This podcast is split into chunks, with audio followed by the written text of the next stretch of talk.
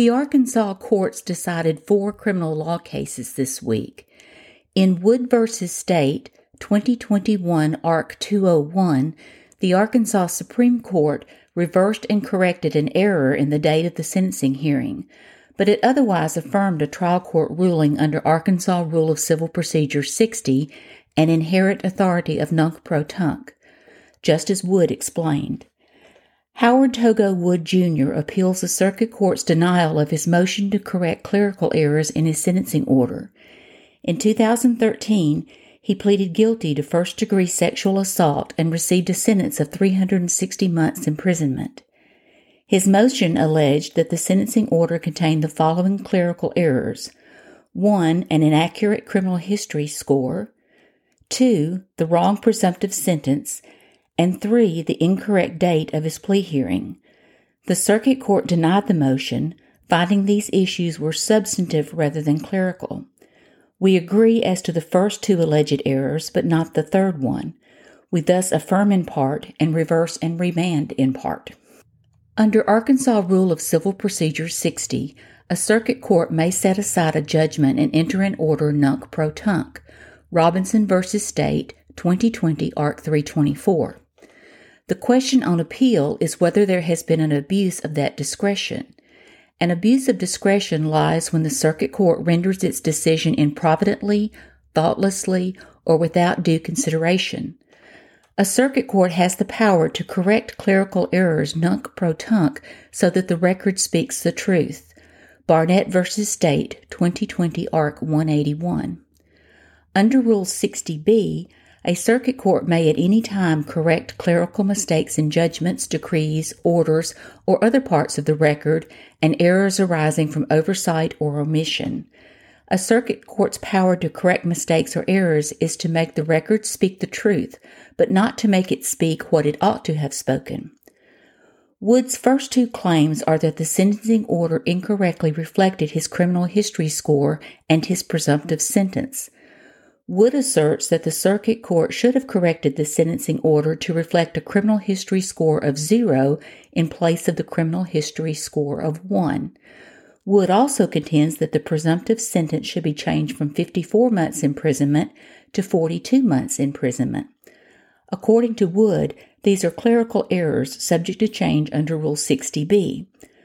While we cannot say there would never be such an occasion to correct these figures as clerical errors, this record provides no basis to do so here. End of quote. The opinion noted the appellate court would have to speculate on the reasons for the judge's decision below, so this was not a clerical error. As to a third claim, however, of an error in the hearing date, it was subject to change, so the court reversed. Quote, Wood's third claim of a clerical error pertains to the date on the sentencing order showing that Wood pleaded guilty on July 2, 2013, when in fact the plea hearing was July 16, 2013. Because the transcript reflects the true date he entered his plea, and this court has found that the plea hearing occurred on that date, there is no alternative to the July 2, 2013 date on the sentencing order being a clerical error. For that reason, the Circuit Court abused its discretion when it refused to enter an order nunc pro tunc correcting this clerical error. We remand for it to enter an amended sentencing order to correct the date. End of quote. Justice Webb dissenting, writing that reversal and remand was the proper course. I respectfully dissent. Although the majority correctly cites the standard of review, it fails to apply it. Apparently, it fails to apprehend that the circuit court denied Mr. Wood's motion to correct clerical errors in his sentencing order because the court lost jurisdiction to make those corrections after 90 days. This was clear error, as the majority correctly notes. Quote, under Arkansas Rule of Civil Procedure, a circuit court may set aside a judgment and enter an order nunc pro tunc. However, rather than merely reversing and remanding this case for further proceedings, the majority steps into the role of the circuit court. I do not doubt the veracity of the majority's statement that we have no means to assess whether this is complete and accurate. However, it is simply erroneous to project this court's shortcomings onto the circuit court and assume that it was similarly encumbered. As noted previously, The circuit court did not deny Mr. Wood's motion to correct the clerical mistakes on his sentencing order because it had to speculate about an issue of fact. The circuit court denied Mr. Wood's motion because it made a mistake of law. End of quote. End of decision. The other three criminal law cases this week were from the Court of Appeals. The first is AM versus State, 2021 Ark App 418, where the Court of Appeals affirmed a juvenile court's conviction for capital murder and aggravated robbery, and in so doing addressed statutory competency requirements for psychological experts. This case addresses requirements of Ark Code Ann Section 927502 pertaining to a juvenile's competency evaluation, which mandates the examiner must be qualified by training and experience in the evaluation of juveniles. Chief Judge Harrison wrote this opinion, which is a first impression in construing competency requirements of Ark Code Ann Section 927502 and the appellate standard of review in a competency ruling. Quote, while it is true that the statute requires an examiner who is specifically qualified by training and experience in the evaluation of juveniles, the statute is silent as to what that qualification must entail, and there is no case law interpreting that section of the statute. End of quote. Defendants' arguments focused upon the limited expert testimony experience in bringing out in cross examination that, quote, he has been licensed to conduct forensics examinations in Arkansas for a little over two years and that he had never been qualified to testify as an expert in juvenile matters. End of quote. The challenge failed, however, because of the expert's experience. Quote, Dr. Silber testified that he had received his clinical psychology PhD in 2014 and had performed approximately 250 to 300 fitness to proceed examinations. He said that approximately 35 to 40 of those examinations had been of juveniles. He also explained that he had advanced training in working with juvenile offenders as part of his forensic fellowship, which included performing a number of evaluations of juveniles under the supervision of the fellowship director, participating in didactic seminars, and receiving case readings on juvenile defendants. The defense objected to Dr. Silber's being recognized as an expert witness in forensic psychology, arguing that Ark Code Ann Section 927502 requires that the assigned clinical psychologist be specifically qualified by training and experience in the evaluation of juveniles and that Dr. Silber did not have the requisite experience. The court overruled the objection and found that Dr. Silber met the requirements of the statute. There are no appellate cases specifically stating the standard of review for a circuit court's determination of fitness to proceed in a juvenile case. AM states that this court should employ the substantial evidence standard of review utilized in adult criminal cases. In criminal proceedings, the test for competency to stand trial is whether a defendant has sufficient present ability to consult with his lawyer with a reasonable degree of rational understanding and whether he has a rational as well as a factual understanding of the proceedings against him. The test for competency on appeal is whether substantial evidence supports the circuit court's finding. There is substantial evidence if the evidence is forceful enough to compel reasonable minds to reach a conclusion one way or the other and requires more than mere speculation or conjecture. When determining whether there is substantial evidence, it is permissible to consider only the testimony that supports a finding of competency. AM contends that when incompetence is the presumption, the appellate court should only consider testimony supporting a finding of incompetency. The state, on the other hand, proposes that when the standard of proof is a preponderance of the evidence, the circuit court's decision will not be reversed unless the court's findings are clearly erroneous or clearly against the preponderance of the evidence. A finding is clearly erroneous when, although there is evidence to support it, the reviewing court on the entire evidence is left with a definite and firm conviction that a mistake has been made.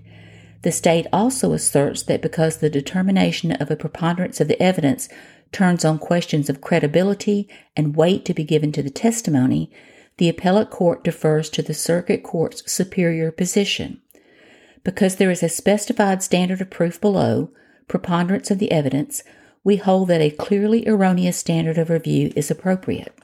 End of quote. While the state's expert testified he was equivocal in part, this was because there was equivocal information. The expert took two examinations, which he conceded was unusual, but he explained additional information was the cause. The Arkansas State Hospital psychologist found defendant competent, and the circuit court accepted his opinions. On the other hand, defendant's expert with substantial qualifications rendered a schizophrenia diagnosis resulting in incompetency. Despite challenges, the appellate court deferred to the trial court as it must. Quote, with dueling medical experts, the trier of fact observes the witnesses firsthand, sees their demeanor and responsiveness in answering questions, and is in the best position to determine which is the more credible witness. End of quote. Ark Code Ann Section 927502 provides for a juvenile offender under 13 years of age at the time of the alleged offense and who is charged with capital murder, Section 510101, or murder in the first degree, Section 510102, there shall be a presumption that the juvenile is unfit to proceed and he or she lack capacity to possess the necessary mental state required for the offense charged, conform his or her conduct to the requirements of law, and appreciate the criminality of his or her conduct. The prosecution must overcome these presumptions by a preponderance of the evidence. For juveniles under 13 years of age and who are charged with capital murder, Section 510101, or murder in the first degree, Section 510102, the court shall order an evaluation to be formed in accordance with Section 52305B by a psychiatrist or a clinical psychologist who is specifically qualified by training and experience in the evaluation of juveniles. End of quote. End of decision. In Ashby v. State, 2021, Ark App 424, the Arkansas Court of Appeals affirmed defendant's drug convictions and upheld denial of his motion to suppress, despite an error in dispatch information following the stop for a defective tail light. There were two arguments in the suppression hearing. First, there was no waiver or consent to search, and second, there was erroneous information from the dispatcher which led to the vehicle search. In noting there was no trial court ruling on whether defendant consented to the search, the Court of Appeals reasoned even if there was no consent to search the car, the good faith exception would apply in this case. Judge Gruber explained. We now turn to Ashby's arguments on appeal. She first argues that the waiver was not valid, and as a result, there was no consent for the search. The circuit court did not rule on this issue. Instead, the court denied Ashby's motion to suppress the evidence because it found that Officer Ray had acted in good faith in relying on the dispatched information. Thus, we will assume for the sake of argument that there was no consent for the search and turned to Ashby's argument that Officer Ray did not have a good faith basis to search her car. End of quote.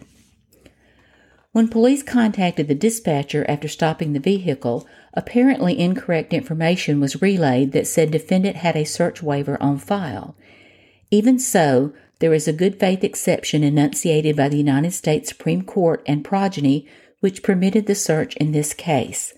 Quote, Ashby was searched after a legitimate traffic stop by police officers relying on information specific to Ashby. There is nothing in the record to suggest Officer Ray acted other than reasonably or that the police department had experienced systemic problems with their dispatch system in the past. The court made it clear in Herring v. United States that the exclusionary rule serves to deter deliberate, reckless, or grossly negligent conduct, or in some circumstances, recurring or systemic negligence. The record in this case does not suggest that such conduct occurred here. Officer Ray pulled Ashby's vehicle over for a defective tail light. He ran a routine check of her license, resulting in a report that she had a search waiver on file. When he questioned her about it, she told him she was not on probation but on a suspended sentence. She did not indicate that the suspension had expired. Although the information provided to Officer Ray by dispatch appears to have been incorrect, there is no evidence that this was due to deliberate, reckless, grossly negligent conduct or recurring or systemic negligence by anyone. When Officer Ray informed Ashby about the search waiver and that he wanted to search her car, she did not object or alert him that his information was incorrect. Rather, she replied, Yeah, adding, I mean, there's nothing I can do to stop it, so. Giving due weight to the inferences drawn by the circuit court, we hold that its denial of Ashby's motion to suppress is not clearly against the preponderance of the evidence. End of quote. In a concurring opinion, Judge Virden raised a concern about the progression of application of the good faith exception. I agree that the outcome of this case is controlled by the United States Supreme Court's holding in Herring v. United States 555 U.S. 135. I write separately only to express concern that the good faith exception is inching toward becoming the rule instead of the exception. By requiring some sort of showing of systemic recklessness or intentional misleading in obtaining the information relied on, I feel we're getting dangerously close to shifting the burden of proof regarding warrantless searches to the defendant. This results in a violation of the long-standing principle that generally, when evidence is obtained in violation of the Fourth Amendment, the judicially developed exclusionary rule precludes its use in a criminal proceeding. End of quote, end of decision. In Cox v. State, 2021 Ark App 426, the Arkansas Court of Appeals, in affirming convictions for first degree murder and tampering with evidence, further upheld denial of a motion to suppress, which was premised upon police spot, spotting blood on the wall of the apartment's front porch. When police saw the blood, they obtained a search warrant, which led to incriminating evidence, including a pillow sham matching a comforter that the body was wrapped in when found, and other items. First, there is no expectation of privacy in the area because it is one that typically visitors, visitors will walk through to knock. While curtilage of a residence may have an expectation of privacy, this was not one of them. Judge Barrett explained. Cox asserts that the front porch of his apartment, where Captain Frazier claimed to have seen the speck of blood in plain view, constituted curtilage, and Frazier violated his Fourth Amendment right against unreasonable searches and seizures when he searched the porch. The speck of blood was tiny and only a few inches off the ground, so it was not, it was not believable that Frazier saw it in passing. And blood is not contraband. Cox's arguments are unpersuasive. It has consistently been held that a person's dwelling and curtilage are areas that may be considered free from government intrusion.